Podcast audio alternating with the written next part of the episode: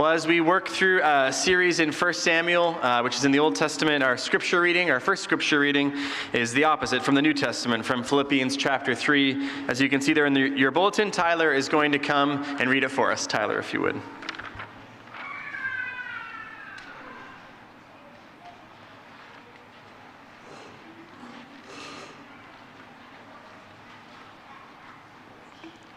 Philippians 3, starting in verse 1. Finally, my brothers, rejoice in the Lord. To write the same things to you is no trouble to me and is safe for you. Look out for the dogs, look out for the evildoers, look out for those who mutilate the flesh. For we are the circumcision, who worship by the Spirit of God and glory in Christ Jesus, and put no confidence in the flesh. Though I myself have reason for confidence in the flesh also. If anyone else thinks he has reason for confidence in the flesh, I have more circumcised on the eighth day, of the people of Israel, of the tribe of Benjamin, a Hebrew of Hebrews. As to the law, a Pharisee. As to zeal, a persecutor of the church. As to righteousness under the law, blameless. But whatever gain I had, I counted as loss for the sake of Christ. Indeed, I count everything as loss because of the surpassing worth of knowing Christ Jesus my Lord. For his sake, I have suffered the loss of all things and count them as rubbish, in order that I may gain Christ and be found in him not having a righteousness of my own that comes from the law, but that which comes through faith in Christ, the righteousness from God that depends on faith, that I may know him and the power of his resurrection, and may share his sufferings, becoming like him in his death, that by any means possible I may attain the resurrection from the dead.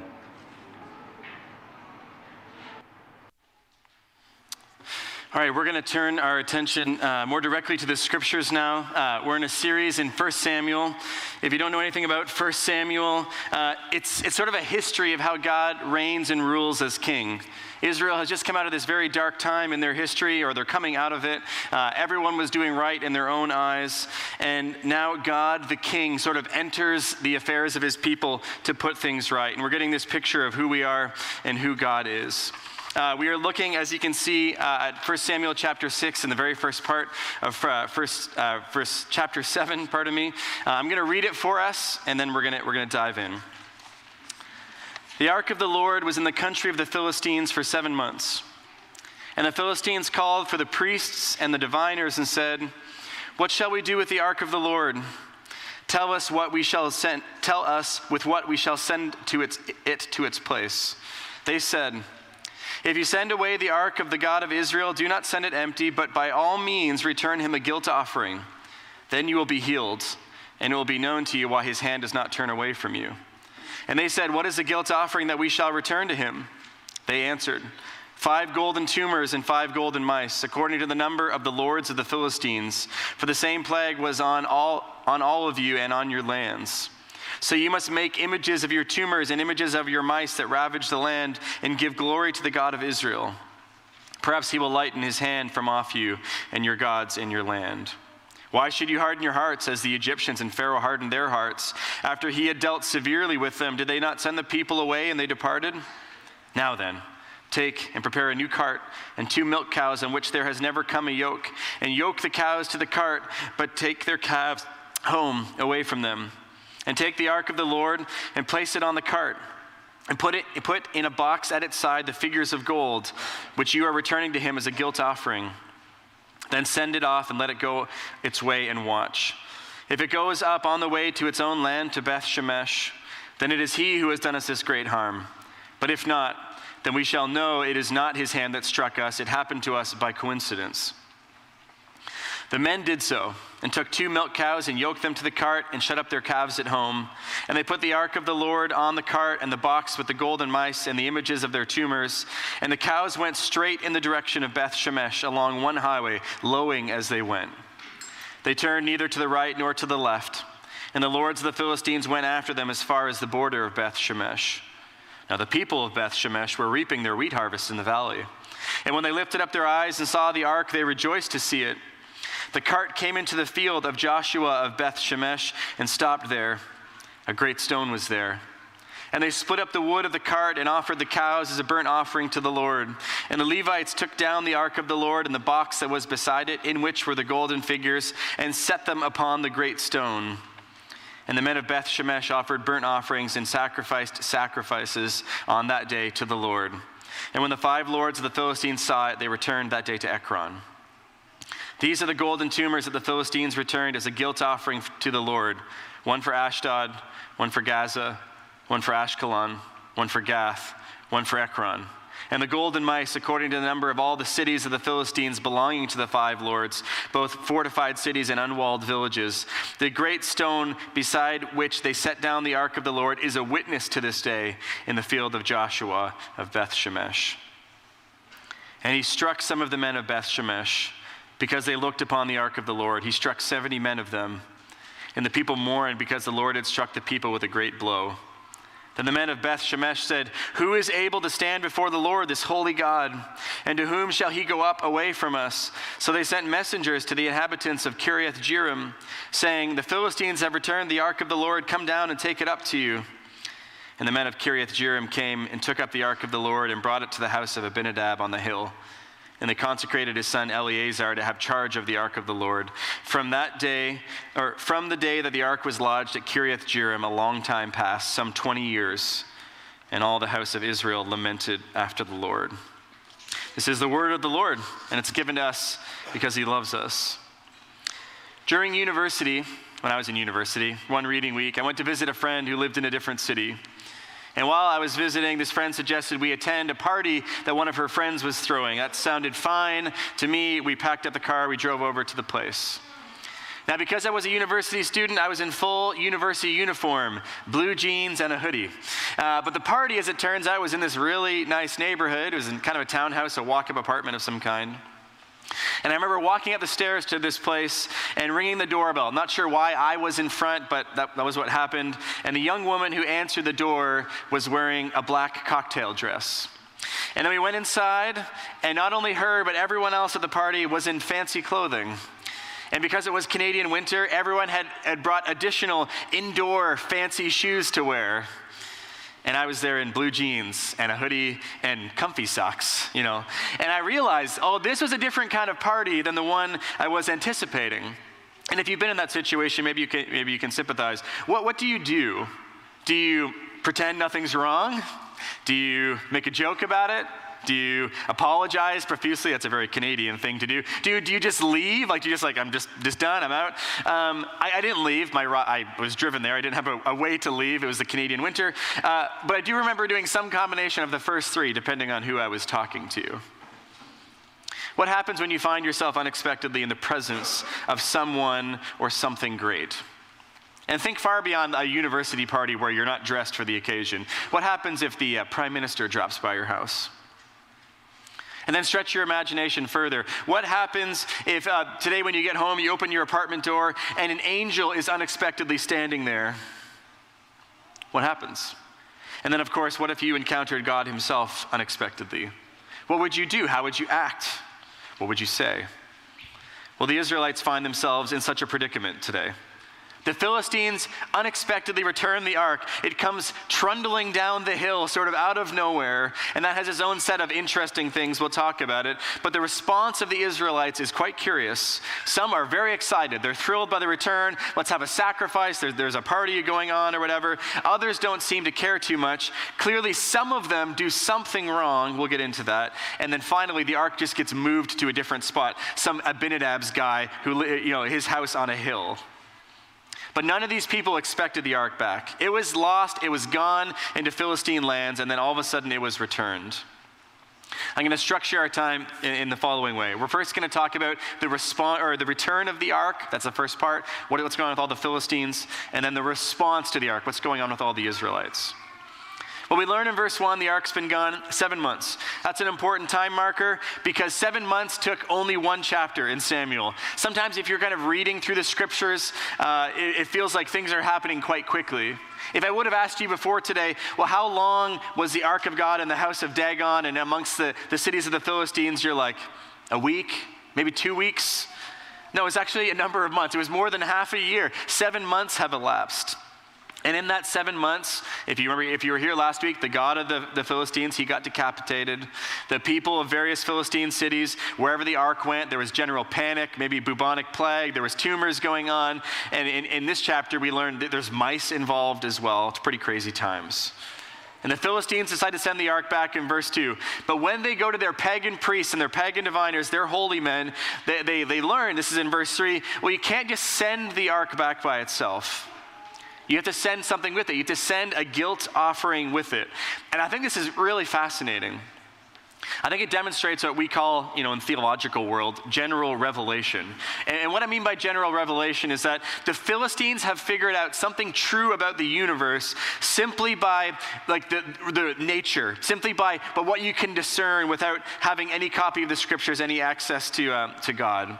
See, because the Philistines don't know, as far as we know, anything about the God of Israel. They don't have any prophets. They don't have any priests. The Israelites haven't sent some missionaries, you know, over there uh, to explain the ways of God to them. We don't know of any Philistine converts. There's no sort of, in quotes, spiritual way for them to understand that an offering should be made for sin.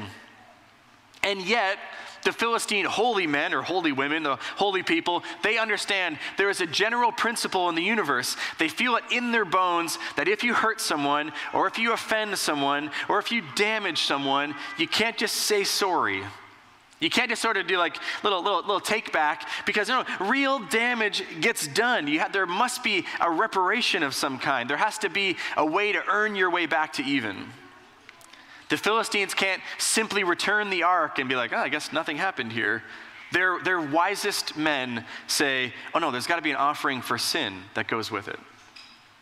You know, this sentiment is in our culture as well. Think about it. How do you feel when uh, a well known, famous man who's abused women, taken advantage of them for years and years, offers a half hearted apology? Well, what it feels like is to us is shouldn't there be more than an apology? He's done all these terrible things. Shouldn't he have to earn it back somehow? We're in this curious place as modern people, because I'm, I'm, speaking culturally. Culturally, we don't really believe in sin. We don't really believe in guilt. We don't really believe in shame, but we feel their effects. And we can't just do these little takebacks as if nothing has happened. Something truly bad happens, and we're like, well, he's got to find a way to pay for that, doesn't he? Or she? Do the Philistines believe in guilt and shame? Who knows? But they feel guilty all the same.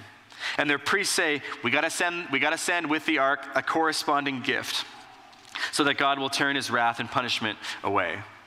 So the next question then is obvious. What should we send? what level of gift corresponds to what we've done? And the Philistine priests say, send them five golden tumors and five golden mice. Now, why five? Well, later we see this kind of explanation. It's because there were five cities of, of, of, Philistia, five rulers of the Philistines. Now, why tumors and why mice? Well, that represents the plague, that represents the punishment that the, that the Philistines experienced. Why gold? Well, the pagan priests understand uh, a costly sacrifice is needed. Taking the ark of God, mistreating the ark, putting it in Dagon's temple, that was a serious infraction. Serious reparations need to be made. What I'm just trying to say is, on many different levels, the, the gift corresponds to the level of sin. But if you notice, there's this whole thing with the cows. the Philistines are like, eh, we're not quite sure that God is behind all this, the God of Israel. They're like, let's do a final test. They say, let's put the ark on a cart. We'll aim the cart towards Israel. But pulling the cart are two milk cows who've never pulled a cart. And if you're like, I'm agriculturally ignorant, I got you. Let me explain. A milk cow is a cow that's recently given birth. Female cows, they only produce milk when they have recently had a calf. So what the Philistines have done is like, we're going to take two milk cows. They've never pulled a cart before. They just had cow babies, and, uh, and we're going to hitch them up. And if you look at the end of verse 7, what we're going to do after we hitch them up, we're going to take their calves away from them. Now, new mothers. How do you feel when your baby is taken away from you, you know, not by choice, not because you're leaving them in the nursery or with a babysitter or whatever? You're, you're, you're not happy about it. And mother cow is also not happy about it. The maternal instinct is incredibly strong. And so the test is this this is all in verse 9. If the cows, if they walk straight away from their new calves and they walk towards Israel, pulling a cart they've never pulled before, then I guess it's Yahweh. I guess the God of Israel was the one who caused the plague after all. But if the cows go back towards their calves, then it's just a big coincidence. They actually use this word, eh, just a coincidence. And we'll keep the ark and keep the gold. And basically, they make the test really hard for God. The default, right, is the cows are like, where's my calf? I'm going back to going back to wherever they are. But they load up the cart, they hitch up the cows, they put the guilt offering in a box beside the ark, and they let them go. And if you look at verse 12, it says the cows go like beeline, straight in the direction of Beth Shemesh along one highway, lowing as they went. I kind of wonder is it, is, is, it a mad lowing? Is it a happy lowing? Are they, you know, but, they're, but either, either way, whatever kind of lowing they're doing, they turn neither to the right nor to the left. They, they go straight. Now, was the plague happenstance? Was it coincidence? Just a bad break? Man, bubonic plague came out of nowhere. No, the, the, the text is saying, no, it, it was Yahweh. It was the God of Israel. In a strange twist, the clearest words spoken to the Philistines are from two cows. God speaks through these animals. This is the way he makes himself known to the Philistines. This is the way they know it was God, he was behind it. Very curious. But the guilt offering is sent to Israel with the ark. But here's the question I kind of want to wrestle with What is the offering that can turn away God's wrath? That's what the Philistines have asked. What is the offering that can turn away God's wrath? It seems like, you know, from the rest of the story, we, we don't hear any more about the plague, so maybe the gold mice and the gold tumors are sufficient. As far as we know, we don't, we don't hear any more about that. But let's cast our minds forward to today and kind of consider this question in our own context. I think with a bit of creativity, many of us can imagine corresponding offerings for sins we commit right? If you're like, ah, I said an unkind thing to a friend or a family member, I think, well, I can make it up to them. I can do something nice. I can do, do one of their chores and, and make it up to them. If I find myself lusting after a coworker, perhaps we can assure ourselves that if we are really, really sorry for that and try very, very hard not to do it again, that sort of makes up for it.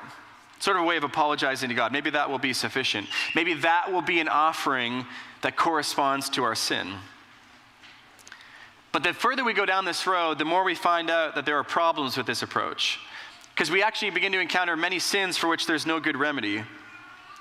What are we going to tell the Tutsi people of Rwanda?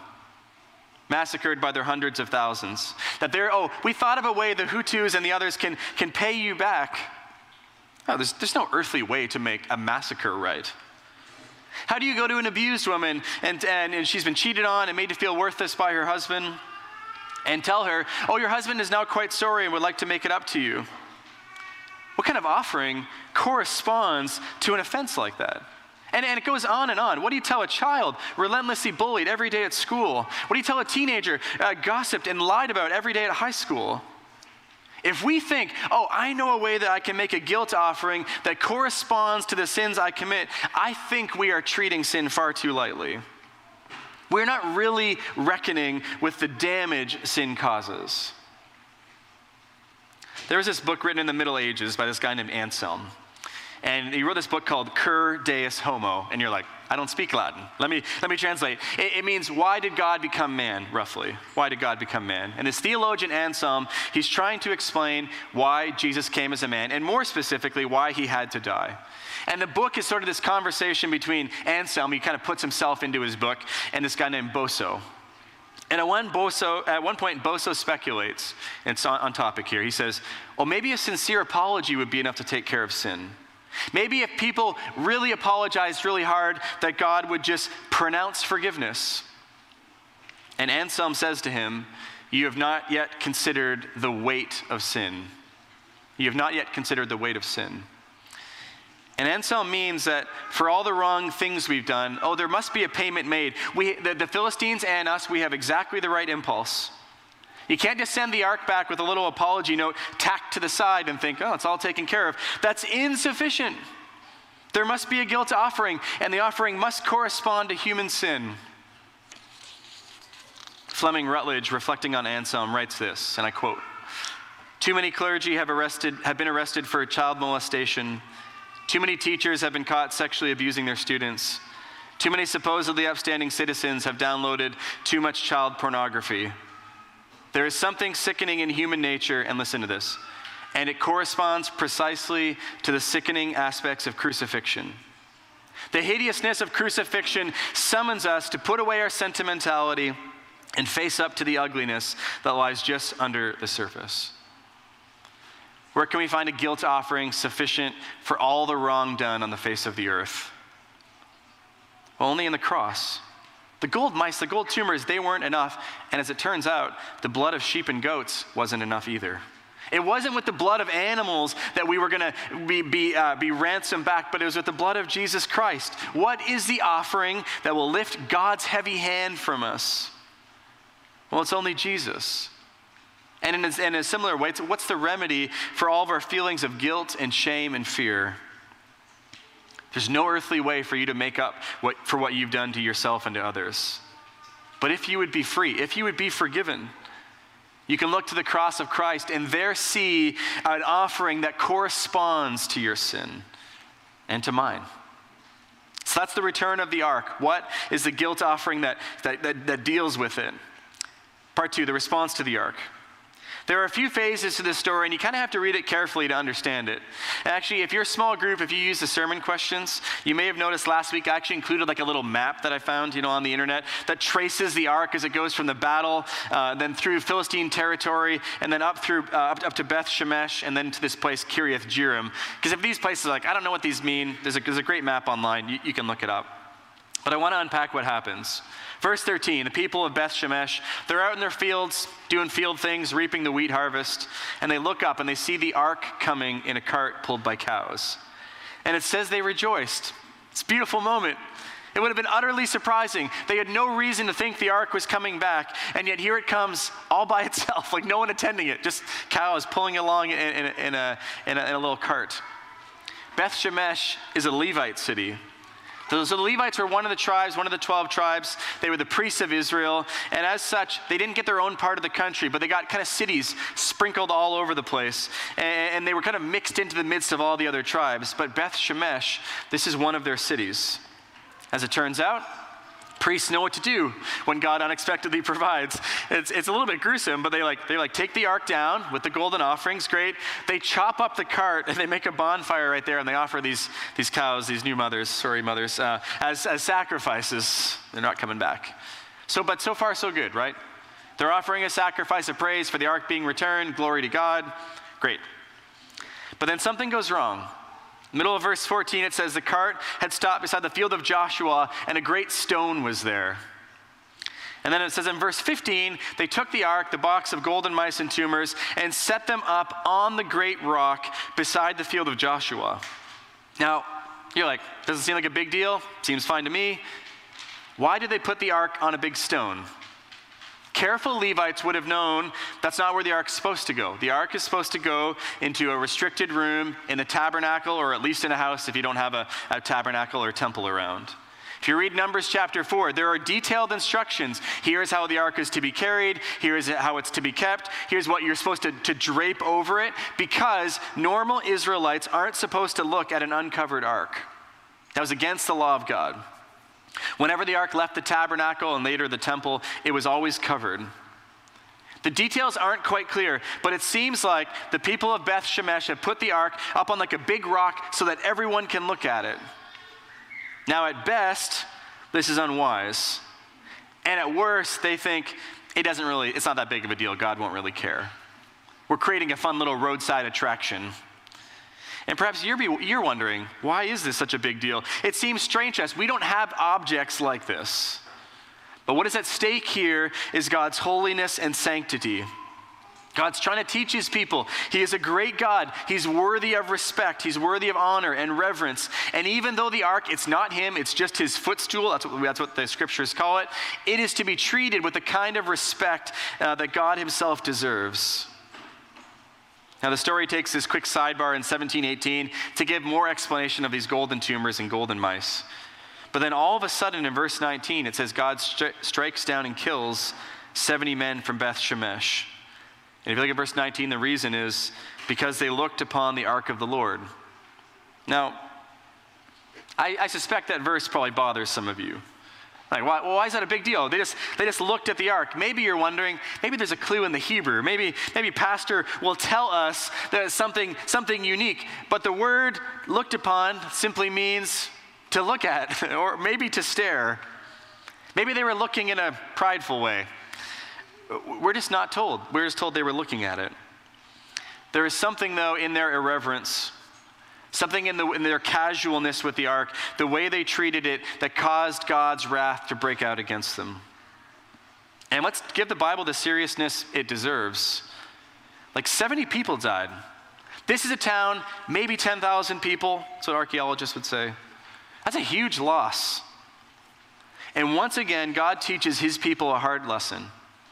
He's not just some God of stone and wood, he is the great God of heaven and earth. And he is to be treated with fear and trembling. And look at what happens after this. Verse 20 the men of Beth Shemesh say, Well, who's able to stand before the Lord, this holy God? And to whom shall he go up away from us? In a very curious twist, the Levites ask almost the same question the Philistines did last week. When disaster struck the Philistines, when they had the plague, their response was not repentance and humility and maybe there's something wrong with us. Their response was, How do we get this God away from us? He's too close. And now disaster strikes Israel and they say, How do we live in the presence of a God like this? Maybe there's somewhere else we can send him. Neither Philistine nor, or, nor Levite considers their own fault. They both just want to get God away. But they have an idea. They're like, let's call, let's send messengers to this other town, Kiriath Jearim. Let's ask them to come and get the ark. Now, interestingly, Kiriath Jearim was not originally an Israelite town. It was a Gibeonite town. And the Gibeonites are one of these original peoples who were in Canaan before Israel showed up. But they had tricked Israel into making a truce with them. And they basically became this, this laborer class, this peasant servant class in, in Israel. And they were originally, you know, not, not people of God. They were pagans. They had other gods. But over the long years, something's changed. And now, when the Levites, when the priests need help to live in the presence of God, they're like, maybe the former Gibeonites can help. And they call them. And to their credit, they come. In 7 1, says the men of Kiriath Jearim come down and get the ark. They take it to Abinadab's house up on the hill and consecrate. That's like to set aside his son Eleazar to take care of the ark. And for 20 years, it lives in this house. I want to talk about this question How do we live in the presence of a holy God? See, this past few weeks, people keep making mistakes with the ark and it keeps costing them dearly. Hophni and Phinehas, remember those guys? Worthless men. They used, tried to use the ark as a weapon, and Israel suffered this massive defeat. 30,000 people died, 30,000 soldiers. Then the Philistines think, oh, we've defeated the ark. We'll put it beside, we'll put it beside Dagon on, our, God on the trophy shelf. And it leads to plagues and panic, and many Philistines die. And they get rid of the ark and they send it back to the city of Levites, who, if anyone, should know how to treat the ark. But the Levites mess it up, and a bunch of people die there. You read these three chapters, and it's just a trail of bodies. Wherever the ark go, people keep dying. Because either they don't know or they refuse to treat God and his ark with the proper reverence. Everyone keeps coming to the same conclusion it's not safe in the presence of God. This God, as I said last week, he is a tiger, and we are walking in his jungle. He's not in the zoo, he's not caged up, he is loose. Now, culturally, I think many of us have arrived at the place where our relationship with God, the way we relate to God, could best be described as casual or chummy or relaxed. And I think for a lot of us, maybe my generation and, maybe a little bit older, maybe a little, bit younger, I don't know, but many of us reacted against overly harsh views of God that we grew up with where God was against everything fun. And you had to, you had to wear your very best clothes to church. And Sundays were not, were not really that fun, but they were strictly for worship. And church culture had this very high view of God. It emphasized the fear of the Lord. And I think a lot of people, like myself, reacted against that picture because we felt it's, it's not complete. There's something true about it, but it's not complete. God's also a God of, of joy and beauty, and He gave us this good world to enjoy. And, and Sabbath is for rest as well as for worship. And perhaps clothing was never the best way to measure how sincere our faith was. I think a lot of that reaction was good and right. And maybe you feel that. But I think it may be time to wonder if we've gone too far. And look, I have no intention of returning to suits and ties. But per- perhaps we've lost some of the fear of God that was right and good for, for many of us, I'm not sure that we perceive God as holy and as righteous and are trembling in his presence. And I, and I worry for the next generation behind us that we may be running the risk of presenting a God who is merely a buddy. And I think these Old Testament stories, they get under our skin because they show us a side of God that many of us would like, I don't want to talk about that. I don't want to think about that. I don't want to emphasize that. But all over 1 Samuel, this is, he's just not a tame God. He is good. He loves his people. He is, he is working for his people, but he is serious about things. The way he is to be approached, the way he is to be worshiped. And I'm not sure that we've really wrestled with how we can abide in the presence of such a God. So, these two questions what is the offering that will turn away God's wrath? And how can we live in the presence of God? I think the ark, the Ark of the Covenant, at the center of this story is actually a clue to the answers to these questions. A couple of weeks we talked about what the ark was like, what it looked like, but a very quick reminder because it's going to be important. The ark is this box, a wooden box covered with gold. It was open topped but had a, had a lid. Inside the ark was a copy of the Ten Commandments with a couple of other things. And on the cover of the ark were these two angels, two cherubim, with their, with their wings kind of stretched over the ark.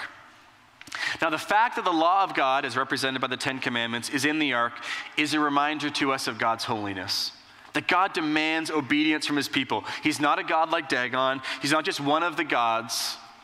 He's King of kings and Lord of lords. And he has given a law to his people and he expects them to obey. And this inevitably becomes our great problem.